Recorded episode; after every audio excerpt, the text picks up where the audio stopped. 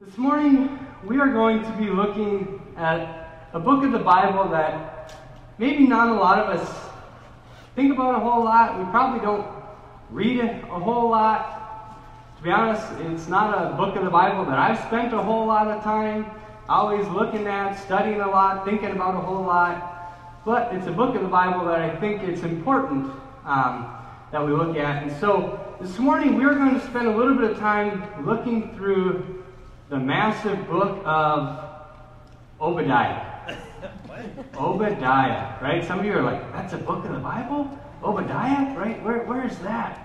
Well, it's a book in the Old Testament. We'll, we'll get into a little bit more of, you know, kind of the context, the history of Obadiah in a little bit. But kind of the, the key question today, or kind of the context of our message this morning, is where do you find your joy?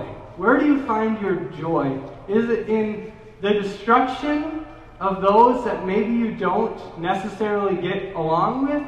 Or is it in the salvation of those that you don't necessarily get along with? Where do you find your joy? Is it in the destruction of your enemy or in the salvation of your enemy? Where do you find your joy? And as I was putting this message together this week, uh, it just so happened that it kind of became a fitting message when, unfortunately, we had the tragedy that took place in New Zealand this week, right? For those of you that maybe saw that in the news, um, you know, there was a tragedy that took place um, Friday morning with the shootings in, in New Zealand where the, the gentleman attacked the two uh, mosques in, in New Zealand. Uh, and at this point, they, there's at least 50 individuals that have been killed and 50 others that are, are injured, um, all with the, the mindset of, of, of, kind of being an anti Muslim, anti immigrant. All, it was all a, a hate crime. Again, it was a hate towards a certain people group, a certain ideal group. Having hatred towards a certain group, a certain thing. And so this morning, that's kind of what we're talking about is where do you find your joy? Is it in destruction towards a, a group of people that you don't see eye to eye with? Or is it in finding salvation, hoping they can find salvation in the people that you don't agree with, that you don't see eye to eye with? And so, Obadiah, it's a book with a prophecy. But why? It, it's about uh, another nation that many of us have never even heard of potentially. It, it's a very small book, and, and maybe it even feels a little bit random in the whole context of Scripture when we look at. And maybe you sit there and you go, how, how did Obadiah even make it into the canon of the Bible? How did he even make it into Scripture? Well, actually, it's pretty important when you actually look at the whole context of Scripture. Obadiah, even though it's a very short little Bible, or book of the Bible, it's pretty important. But in 1 Kings 11, verse 41, the author makes kind of an interesting comment. He basically says that you can read the rest of the stuff about King Solomon's life and his wisdom in all these other books, which we don't find in the Bible. Why? Because the Bible only gives us part of the story. It only tells us some of what happened during all of the time of history, right? The Bible doesn't tell us everything that happened from the beginning of time through the end of the New Testament era. It doesn't give us every single detail about everything that happened, right? There was a lot more that went on, right? If you look at John 21 25, what does John tell us about Jesus' life? It says, Jesus did many other things as well. If every one of them were written down, I suppose that even the whole world would not, be, not have room for the books that would be written. If everything that was written down about Jesus' life, there wouldn't even be enough room in the world for all the books, right? Sandy's laughing because she brought that up in our small group a few weeks ago. We talked about that, right? Not everything is recorded in Scripture that happened. And so we see this theme throughout the Old Testament and the New Testament that we only have a glimpse of everything that happened. And this tells us that we ha- what we have in Scripture is very intentional. Everything that made it into the Bible is very intentional, it's very strategic. Every verse, every chapter, even the genealogies, right? Sometimes we look at it, we're like, Why are the genealogies there? What's the importance of it? Everything in Scripture is important. Every piece of the Bible is there for a reason. And so we need to stop, we need to read it, and we need to take it seriously and understand why it is in Scripture. So, why is Obadiah in the Bible? Why is this short book that is just a single chapter in the Bible? Well, here's some basic um, uh, facts about the book of Obadiah. It's the shortest book in the Old Testament. It only has 21 verses in it. Who wrote it? Well, Obadiah the prophet wrote it. That's why it's named Obadiah. There's a dozen different Obadiahs that are mentioned throughout Scripture. Um, and so, you know, which Obadiah is it? We don't always know exactly because there's a number of them. But the book was written somewhere between 500, 587 BC and 800 BC. So we don't know exactly the time frame when the book was written. Um, but it's, it's one of the older books, potentially, of the Old Testament. And it's a prophecy or a judgment against, you know, here's the nation that I'm talking about that many of you may not know much about the nation of Edom. The nation of Edom, right? So, by a show of hands, how many of you know who Edom is? The nation of Edom. Okay, so there's a few hands. There's some hands going up. But there, there's not too many hands that know who the nation of Edom is, right? Who is Edom? Well, this morning we're going to get into that. So the story starts, if you go all the way back to the book of Genesis, with Isaac and Rebekah, who have their two sons, right? The twin sons, Jacob and Esau. And you, you may remember them, right? Esau is the older of the two twin brothers who sold his birthright to Jacob for a bowl of stew, right? The two were literally fighting from the time that they were born with each other. They were fighting inside their mother's womb. And it only made it worse because why? Their parents played favorites. Genesis 25 28 says, Isaac loved Esau, but Rebekah loved Jacob. Parents playing favorites? No, that never happens. Well, okay, it happens.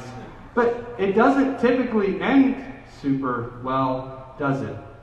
So there's this constant tension constant maneuvering, constant fighting that takes place between Jacob and Esau. And Genesis focuses on Jacob because it's his descendants that will eventually become the nation of Israel, ultimately paving the way for Jesus to come, and that's where we find our salvation. Meanwhile, Esau fathers his own nation that would eventually become known as Edom. His descendants were the Edomites. And just like Jacob and Esau don't get along, Israel and Edom don't get along with each other as well. So much so that in Numbers 20, when the Israelites were escaping from Egypt, which we just talked about over the last few weeks, when they went to cross the road during the time when they were wandering from Egypt to the promised land, they went to cross a road and they were going to go through Edom. The Edomites actually brought out their army and they were going to threaten the Israelites if they were going to try to cross into their territory. That's how much dislike there was between the Edomites and the Israelites. That they were like, you're not even going to step foot into our territory. Numbers 20:20 20 says, Edom came out against them with a large and powerful army. So again, remember, this was 400 years. The, the Israelites had been in Egyptian slavery for 400 years. So that gives you context of the discord, of the hatred that was there from the Edomites against the Israelites. There was a real discord between these two nations. It gets worse. Much later in 2 Kings 25, Babylon conquers Israel. They destroy the wall that protect the city. They, they burn the city. They tear down the temple. They take captive all their best people, right? This is where Shadrach, Meshach, Abednego, and Daniel are taken captive into Babylon. And we read about this in Psalm 137, Ezekiel 35, and in Amos chapter 1, that Edom's response to all of this was that they thought it was wonderful. They thought it was great that Israel had been taken over and plundered by Babylon. In fact, they went and they actually plundered the Israelite cities themselves as well, and they actually took some refugees themselves who hadn't been taken by the Babylonians. So they went and they piggybacked on what the Babylonians had done, and they took whatever they could take for themselves as well. All this to say that Israel and Edom did not get along with each other at all. So, all that sets the stage for now what we want to talk about this morning in looking at the book of Obadiah, which again is a prophecy about the nation of Edom. So we're going to start with verses 1 through 3 of Obadiah. The vision of Obadiah. This is what the sovereign Lord says about Edom. We have heard a message from the Lord. An envoy was sent to the nations to say, Rise, let us go against her for battle. See, I will make you small among the nations. You will be utterly despised. The pride of your heart has deceived you. You will live in the clefts of the rock and make your home on the heights. You will say to yourself, who can bring me down to the ground? So we'll pause there for a moment. Edom literally had their capital city in the clefts of the rock on the top of a hill. So they were literally built into a mountain. Their capital city was built into a mountainside. They thought that it was impossible for them to be attacked or defeated. They thought they had this, this geographic location that could not be defeated, that it was a perfect spot. But God told them in this prophecy that their pride had caught up to them. He said, Your pride has caught up to you. That they were both literally and spiritually in danger. Now we're going to take a moment and we're going to read through the rest of this passage. So it's a little bit of a longer passage, and then we'll break it down. So starting with verse 4, it says, Though you soar like the eagle and make your nest among the stars, from there I will bring you down, declares the Lord. If thieves came to you, if robbers in the night, oh, what a disaster awaits you. Would they not steal only as much as they wanted? If grape pickers came to you, would they not leave a few grapes? But how Esau will be ransacked, his hidden treasures pillaged. All your allies will force you to the border. Your friends will deceive and overpower you. Those who eat your bread will set a trap for you, but you will not detect it. Verse 8. In that day, declares the Lord, will I not destroy the wise men of Edom, those of understanding in the mountains of Esau. Your warriors, Teman, will be terrified, and everyone in Esau's mountains will be cut down in the slaughter because of the violence against your brother Jacob. You will be covered with shame. You will be destroyed forever. On the day you stood aloof while strangers carried off his wealth and foreigners entered his gates and cast lots for Jerusalem, you were like one of them. Verse 12 You should not gloat over your brother in, this day, in his day of misfortune, nor rejoice over the people of Judah in the day of their destruction, nor boast so much in the day of their trouble. You should not march through the gates of my people in the day of their disaster, nor gloat over them in their calamity in the day of their disaster, nor seize their wealth in the day of their disaster. You should not wait at the crossroads to cut down their fugitives, nor hand over their survivors in the day of their trouble. Verse 15 The day of the Lord is near for all nations. As you have done, it will be done to you. Your deeds will return upon your own head. Just as you drank on my holy hill, so all the nations will drink continually. They will drink and drink and be as if they never had, had been. But on Mount Zion will be deliverance it will be holy, and Jacob will possess his inheritance. Jacob will be fire, and Joseph a flame. Esau will be stubble, and they will, and they will set him on fire and destroy him. There will be no survivors from Esau. The Lord has spoken. People from Negev will occupy the mountains of Esau, and people from the foothills will possess the land of the Philistines. They will occupy the fields of Ephraim and Samaria, and Benjamin will possess Gilead. The company of Israelites, Israelite exiles who are in Canaan will possess the land as far as Zarephath. The exiles from Jerusalem who are in Sarah, Saarad will possess the towns of Negev. Deliverers will go up to Mount Zion to govern the mountains of Esau, and the kingdom will be the Lord's. So it says here, there will be no survivors of Esau. No survivors of Esau. The Israelites thought that this was a great prophecy, right? Obadiah tells the Israelites this, and the Israelites are like, oh, this is pretty. God's going to wipe the Edomites off the earth. Like, oh, this, like, they don't like each other, right? This is two nations that don't like each other. They don't get along with each other. This, this is kind of nice. There's nothing like seeing your enemy have justice catch up with them, right? You, you kind of have that feeling of like, ah, vengeance is the Lord's, like righteous vengeance, right? The Edomites were, were not so much of a fan. I mean, it's basically God telling them, hey, well, when I'm judging the Israelites, don't laugh at them. Don't take their stuff. And definitely don't get cocky about the, your position in the world because just as I've judged the Israelites, I'm going to judge you as well.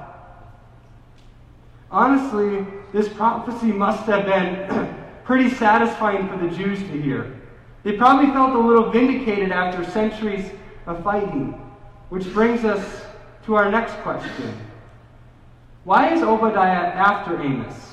Right? So if you look at the order of the books of the Bible, the book of Obadiah comes after the book of Amos.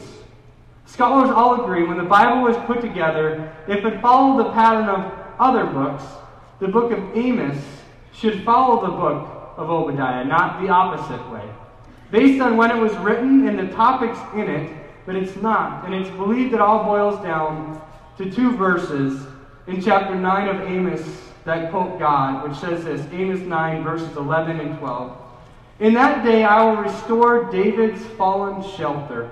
I will repair its broken walls and restore its ruins, and will rebuild it as it used to be, so that and so that they may possess the remnant of Edom, all nations that bear my name, declares the Lord, who will do these things. So, this is a part of a broader passage talking about the end of time when Jesus has returned and is setting up his kingdom again. So, this is talking about the end times when Jesus has returned and he is setting his kingdom up on earth once again. And in these two verses, God highlighted that there will be other believing nations represented when God sets up his kingdom once again. And he specifically singles out, he says that Edom will be represented.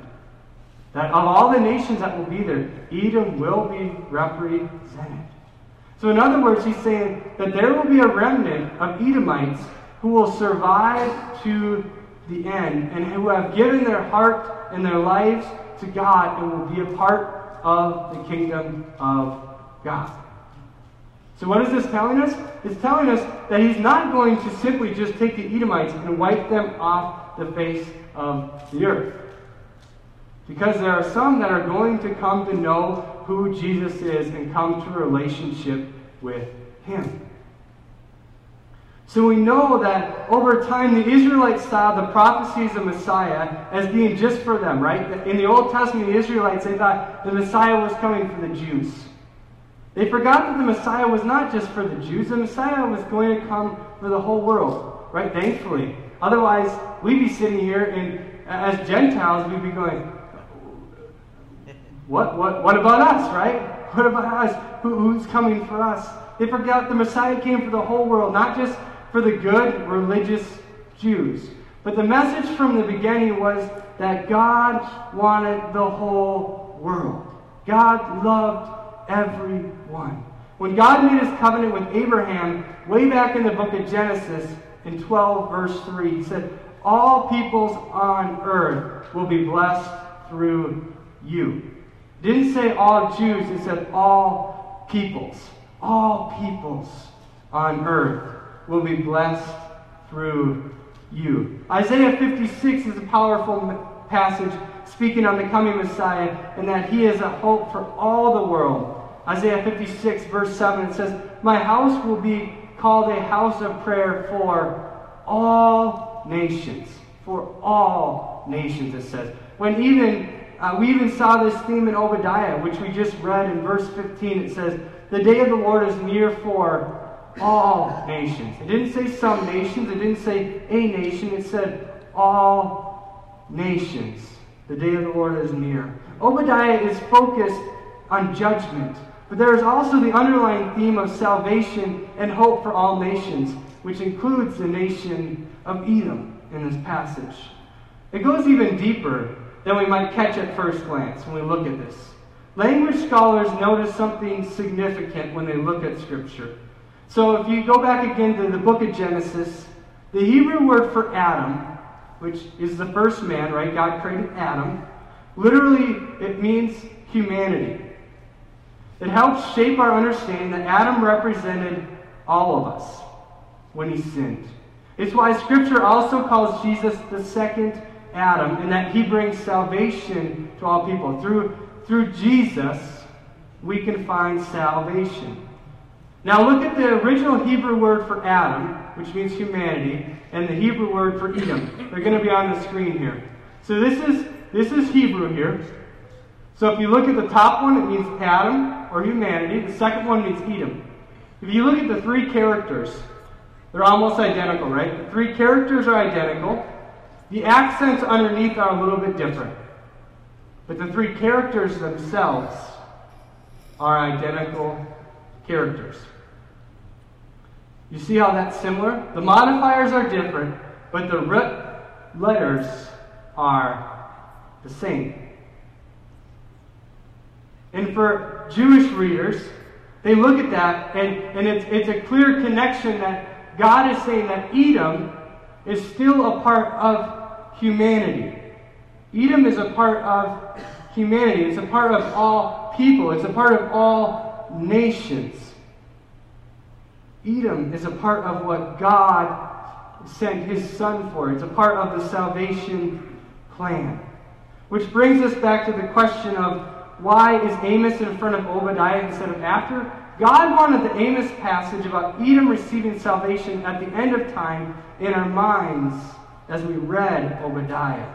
He wanted us to know that the end of the story or he wanted us to know the end of the story before we read about the judgment that Edom will receive, because it forces us to ask the question what do we rejoice at? What do we get excited about? What brings us satisfaction?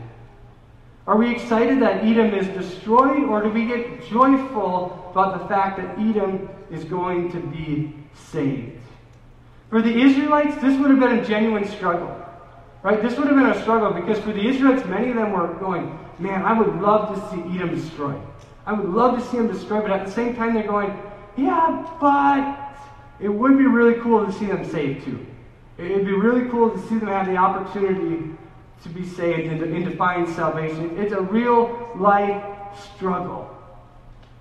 They would know that they're supposed to be happy about salvation, but their human desire, that flesh inside of them, wants that vindication. It wants to see them pay for what they have done. They want to see judgment take place. Ultimately, we're all like Edom to a certain extent, but yet we're all like Israel to a certain extent. Humanity hasn't changed a whole lot. Thousands of years have gone by. Technology has improved.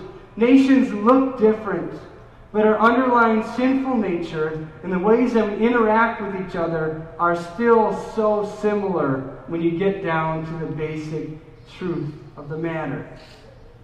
And as I mentioned, it's kind of where I got to the point of, of thinking about the tragedy that took place with New Zealand. It's kind of that same type of an idea where someone who simply just had a different mindset than another people group who said, I don't see things the same way that another people group sees things.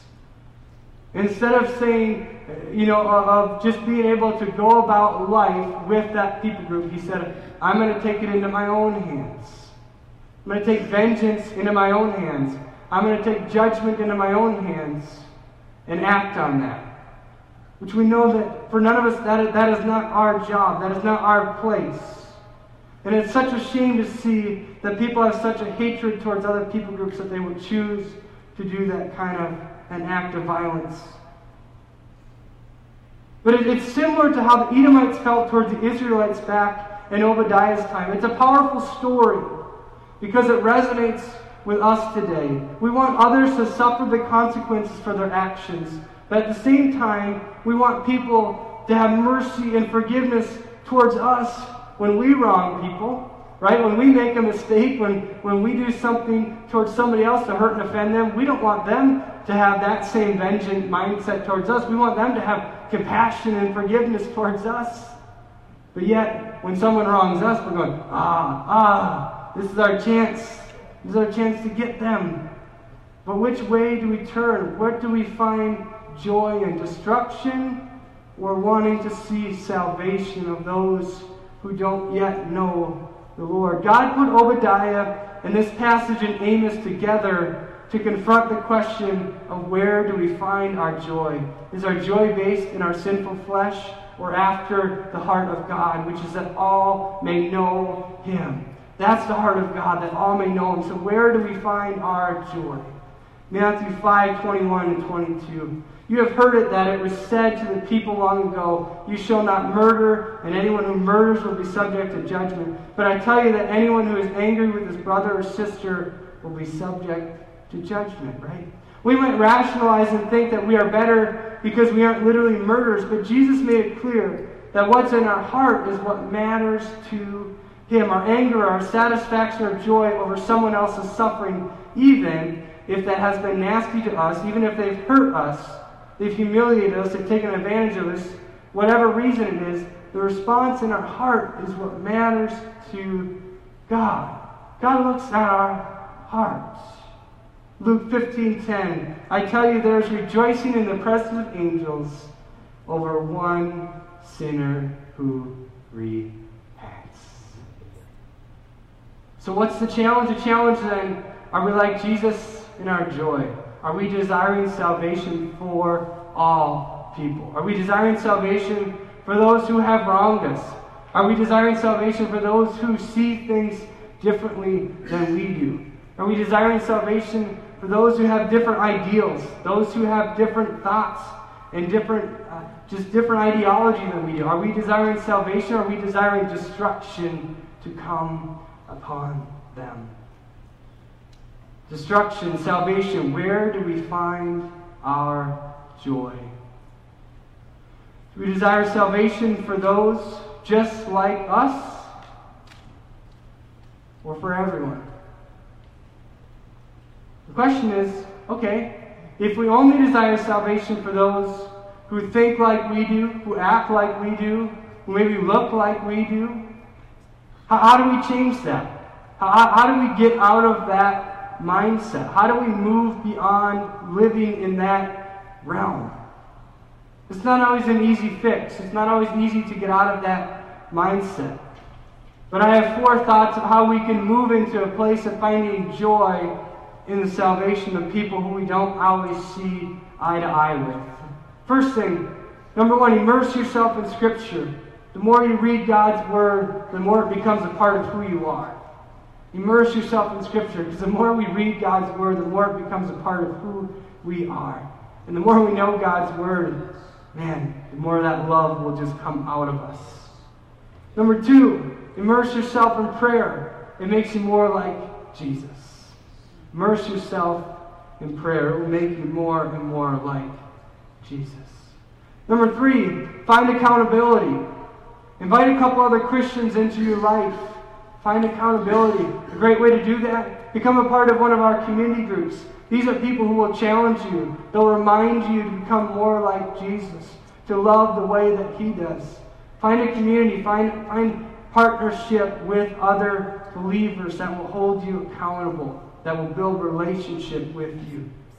And finally, number four, in addition to praying regularly, pray specifically for those who have hurt you, those who have wronged you, those who you have a difficult time dealing with. Pray specifically for them. Pray specifically for those who, who you don't see eye to eye with. Pray that God will transform them. Pray that God will save them. Pray that God will help you to see them differently. Pray that He will help you to see them like He does. That He will work in their lives, that He will work in your lives, that your heart will be transformed as well as theirs. Let us become people that find joy in salvation, not joy in destruction of others. If I can get the worship team to come back up at this point. We're going to close out our time here with, with just a, a time of prayer again this morning. And I know sometimes this is can be difficult because the reality is, is hurt in our lives is real. When somebody has hurt us, when somebody has offended us, when somebody has wronged us, sometimes it is really hard to move beyond that in our lives. Sometimes it's really difficult to say, you know what? Uh, it's hard for us to not want to see that vengeance, to not want to see that judgment upon those individuals, upon those people.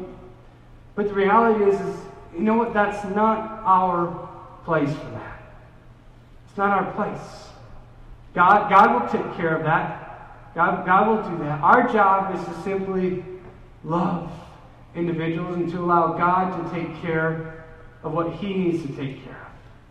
So this morning, maybe you're sitting there, maybe you've been holding on to some bitterness. Maybe you've been holding on to a hurt, and today is the day that you're ready to give that up, and you need to say, you know what? I just need to come and I need to lay that at the altar. I need, I need to lay down that hurt. I need to lay down whatever I've been holding on to. And I need to just give that to the Lord and say, you know what? I, I can't carry this any longer because it's holding me back. It's preventing me from, from moving forward in my walk with the Lord. It's preventing me from doing all that God is calling me to do because it's holding me back. It's keeping me from being all that God wants me to be. So I want to encourage this morning. Or maybe there, there's just there's something that you're struggling with where you see, you know what, there, there's just a, a, a people group that I just have such a hard time accepting. And it's time to say, you know what, despite our differences, despite how I feel, I'm no longer going to pray for destruction. I'm going to pray that God would, would speak to them, reveal himself to them, that they may come to know who he is in a, in a transforming way through the power of the gospel, through the power of the ministry. Because ultimately, God is the only one that can do that. God is the one that can transform hearts and minds and nations and people groups. And so we have to come before the Lord in prayer and believe that God can do the miraculous. And so it starts with prayer. And so myself and a few of our leaders will be up here with prayer this morning. And as always, if there's something else you like prayer for this morning, something that does not pertain to our message this morning, like prayer for this morning, you're always welcome to come forward for prayer for that as well. Or if you'd like to just find a spot by yourself, you're always more than welcome to. They're going to lead us through a song, and then we'll close out in prayer together.